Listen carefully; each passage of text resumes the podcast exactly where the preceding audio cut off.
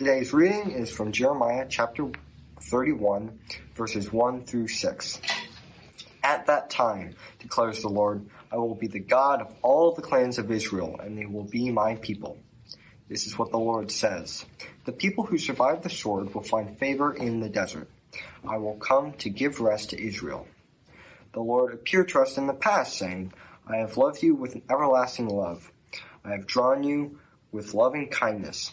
I will build you up again, and you will be rebuilt, O Virgin Israel. Again, you will have your timbrels, and will go out to dance with the joyful. Again, you will plant vineyards, and on the hills of Samaria.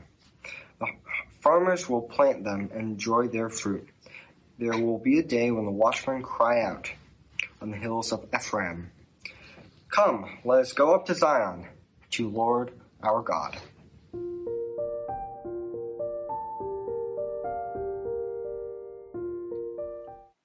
Hi, Pastor Sharon here, and Happy New Year to all of you. You know, a new year always brings hope of better things to come. And I think that's especially true this year. We've come through a tumultuous 2020, and probably most of us are glad to see it in the rearview mirror. There are definitely hope for better things to come. You know, we've faced tough, tough times in the whole world because of this tan- pandemic. But here we are with a vaccine becoming available, and we have hope hope that things are going to return to normal. We recognize the hard things we've gone through, but even if things are going to be hard again for a while, there's hope on the horizon. You know, my husband, LA, and I have a habit at the start of a new year to review the past and set some goals for what's coming ahead. And we did that this last week. We always begin with Thanksgiving, reviewing the past year and writing down the things we're grateful for. And it was wonderfully surprising that even in this year, there were many things to be grateful for. And then we write down some of our goals, some of them that are more grand and sweeping goals, such as staying physically ap- active and keeping on reading and praying consistently for our children and our grandchildren.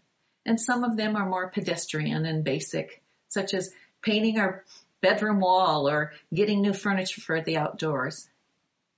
But in that whole habit, in that thing we do together, we're able to look back. And this year we did that.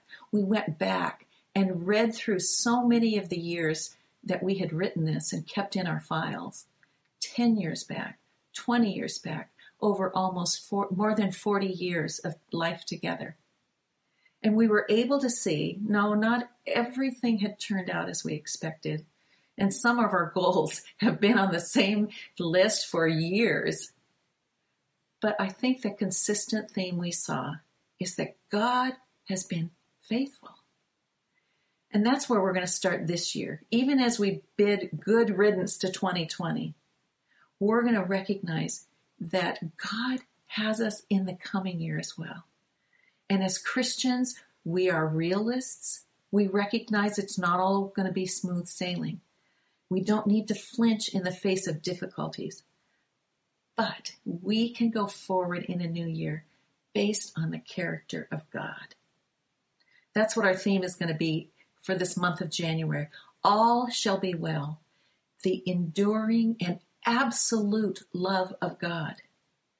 You know, we've changed calendar years, but God has not changed at all. So we start this year going back to some really basic ancient truths, theological certainties. Maybe we get tired of hearing them again and again, speaking of the love of God, but we need to know this and hold it. Do we expect this kind of love in the new year? All shall be well. That's the theme focused in this month of January. And today I want to share good news from two different voices from the past that will unpack that theme. First of all, Jeremiah, who prophesied in Judah around 600 BC, and then Julian of Norwich, whose writings are from the 14th century in England. So we begin with Jeremiah. You heard the text read from you for you from Jeremiah 31, 1 through 6. And if you have your Bible with you, either in print form or digitally, I invite you to look at it again because we're rightly build this foundation on the words of Scripture. And Jeremiah is a fitting one to look at in this time of calendar transition. Jeremiah prophesied mainly to Judah, and it was a time of impending disaster for that southern kingdom. In fact, the first 29 chapters of Jeremiah outline judgment that's going to come to Judah, to Jerusalem, because they had failed to live out their covenant commitments to God. And when disaster eventually does come, when Jerusalem falls and the temple is in ruins and most of the people are taken off into exile in Babylon, there is utter despair. It's a reminder, even in Jeremiah's prophecies, that even God's judgments, God's discipline, can be part of his redemptive plan for us. And the epic struggles that he describes and then that eventually happened were real. So in Jeremiah's day, exile was their disaster. For us in our day, perhaps this pandemic has been disaster as it has impacted people in so many ways. But God's love then and now has never wavered. It's in the middle of this description of darkness and desolation that we come to these chapters in Jeremiah. Chapters 30 through 33 are often called the book of comfort or the book of consolation, biblical scholars will, will term it. Because even while judgment is coming and things look bleak, there is always reason for hope because God has not changed. And so we come to these verses in chapter 31, verses 1 through 6, and reminds us that God is all about restoration and reconciliation. His love and faithfulness are the certainty that all shall be well. So let's look again at these verses. It begins verse 2 with a reminder that there are going to be people who survive, who survive the desolation that's coming. It says it this way The people who survive the sword will find favor in the desert. I will come to give rest to Israel. God is coming. Rest is on the horizon. And what's the basis for all of these? Look again at verse 3. It says, The Lord appeared to us in the past, saying, now that phrase could also be translated, the Lord appeared from a distance. The Lord looked from ancient times and moved forward and said to us now something that has always been true. This is what he says. I have loved you with an everlasting love. I have drawn you with unfailing kindness. Those, those verses have two very rich Hebrew words that God uses in defining who he is and how he loves. The first is ahav. It is translated here everlasting love. It means to just have affection for someone, have that sense of compassion that draws you towards someone, and it's everlasting. And the second word is hesed, translated here unfailing kindness.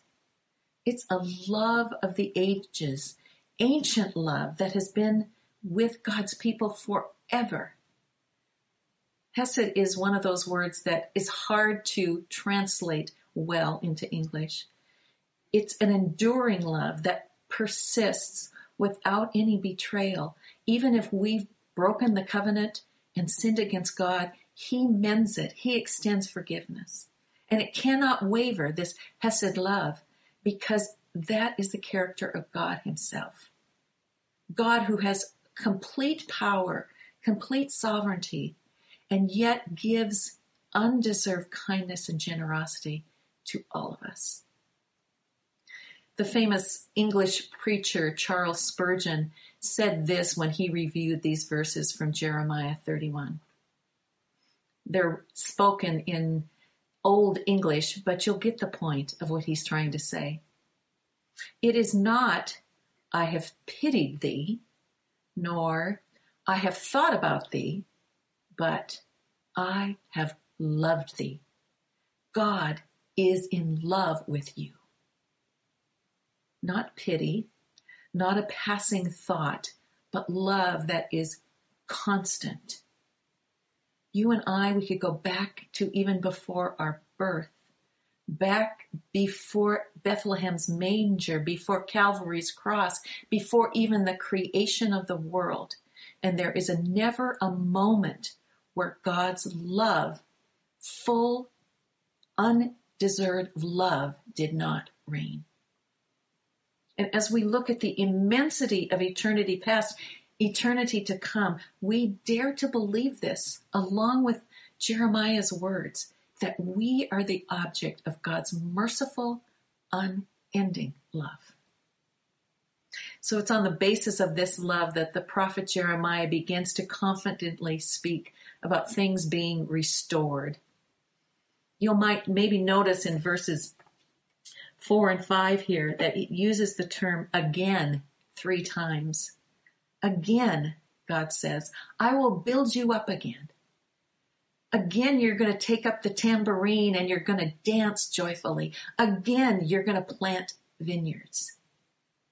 The images here of returning to normal, returning to a flourishing position as a community, a fruitful life where you can dance again and have joy in your heart. You can plant your vineyards and make your wine and good things are in store. Isn't that what we're longing for in this new year too? That we can do some things again, that again we can hug our families, that again we can go out and be in the community without fear, that again we can gather together as a community to sing joyfully together. And it's because of God's certain love that we can have that hope for the future, that Jeremiah had that hope we can expect love. In fact, I was struck by the way Eugene Peterson translated these verses in the message. He says it this way. God told them, I've never quit loving you and never will. Expect love, love, and more love.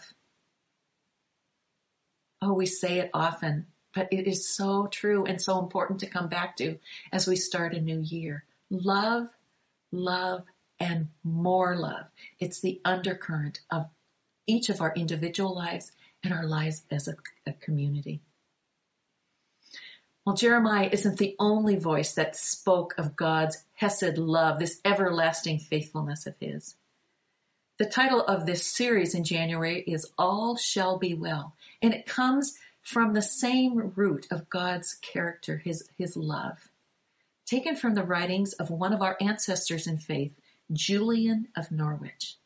Before I tell you a little bit about her, I just want to take this opportunity to highlight the, the long and rich heritage of faith that we have to draw on as followers of Jesus across the centuries, across different cultures, that we can learn from others how they've experienced the love of God in their time.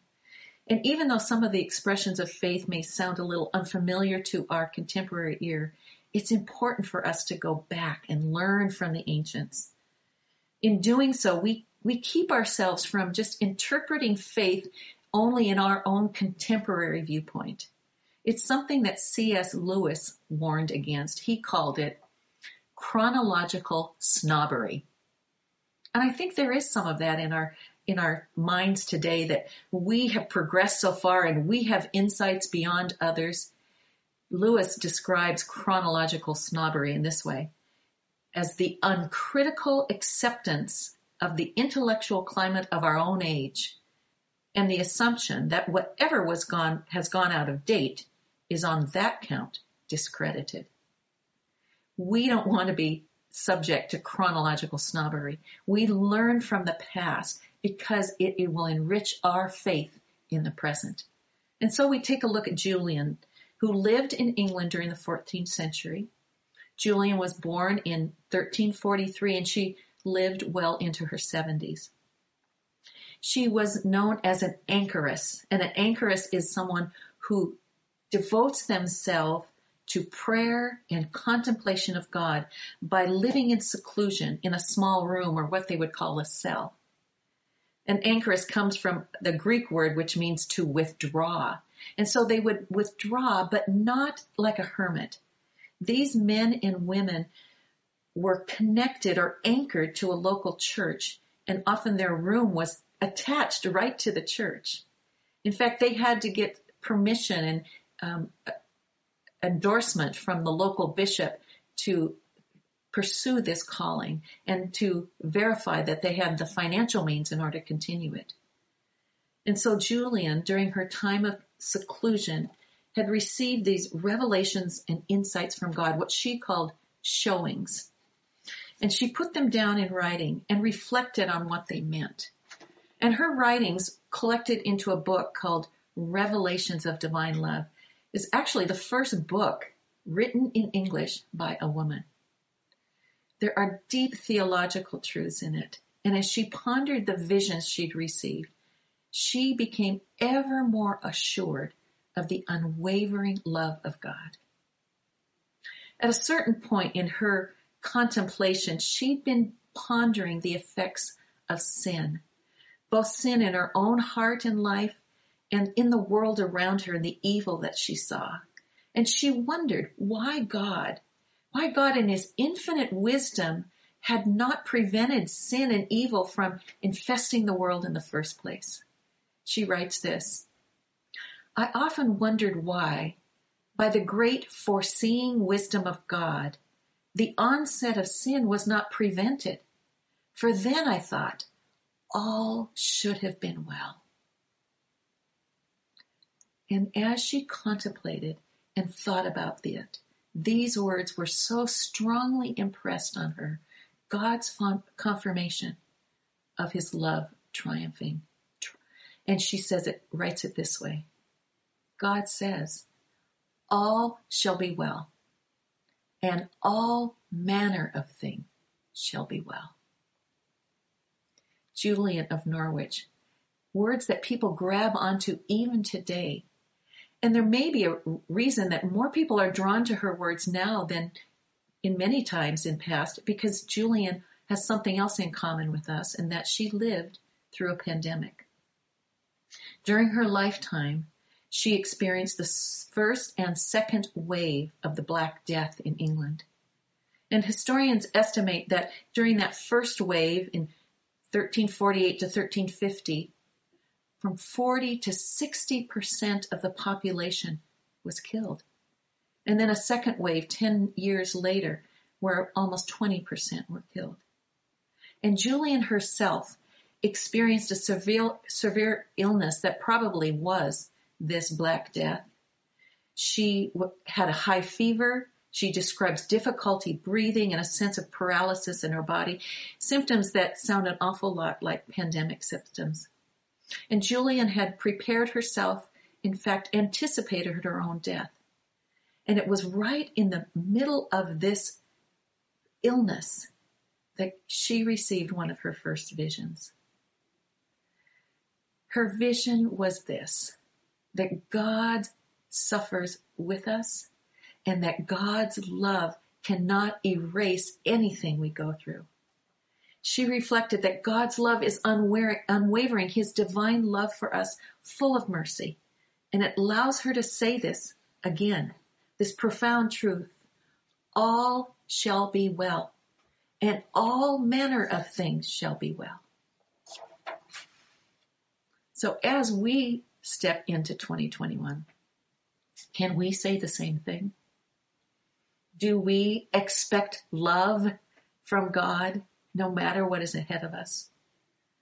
I think a new year has an opportunity for you and I, and I encourage you to do this as an individual or as a family, to consider the things that are ahead of you in this year. Yes, I'm aware, stories of many of you, that there are joys to come in this year and there are challenges. But I wonder if we could boldly view whatever comes in the certainty of God's love. I wonder if we were able to make a list a list of things and goals and hopes for 2021, we could add at the end of each of those goals this phrase For I am loved with an everlasting love. Maybe it would sound like this I can face the challenges of my job, for I am loved with an everlasting love. I can make plans for college, for new opportunities, for I am loved with an everlasting love. I can weather the challenges of online learning or online teaching, for I am loved with an everlasting love. I can face, face health challenges, for I am loved with an everlasting love. I can celebrate additions to our family, for I am loved with an everlasting love. And we together, we can look forward to being together again in worship and singing together, for we are loved with an everlasting love.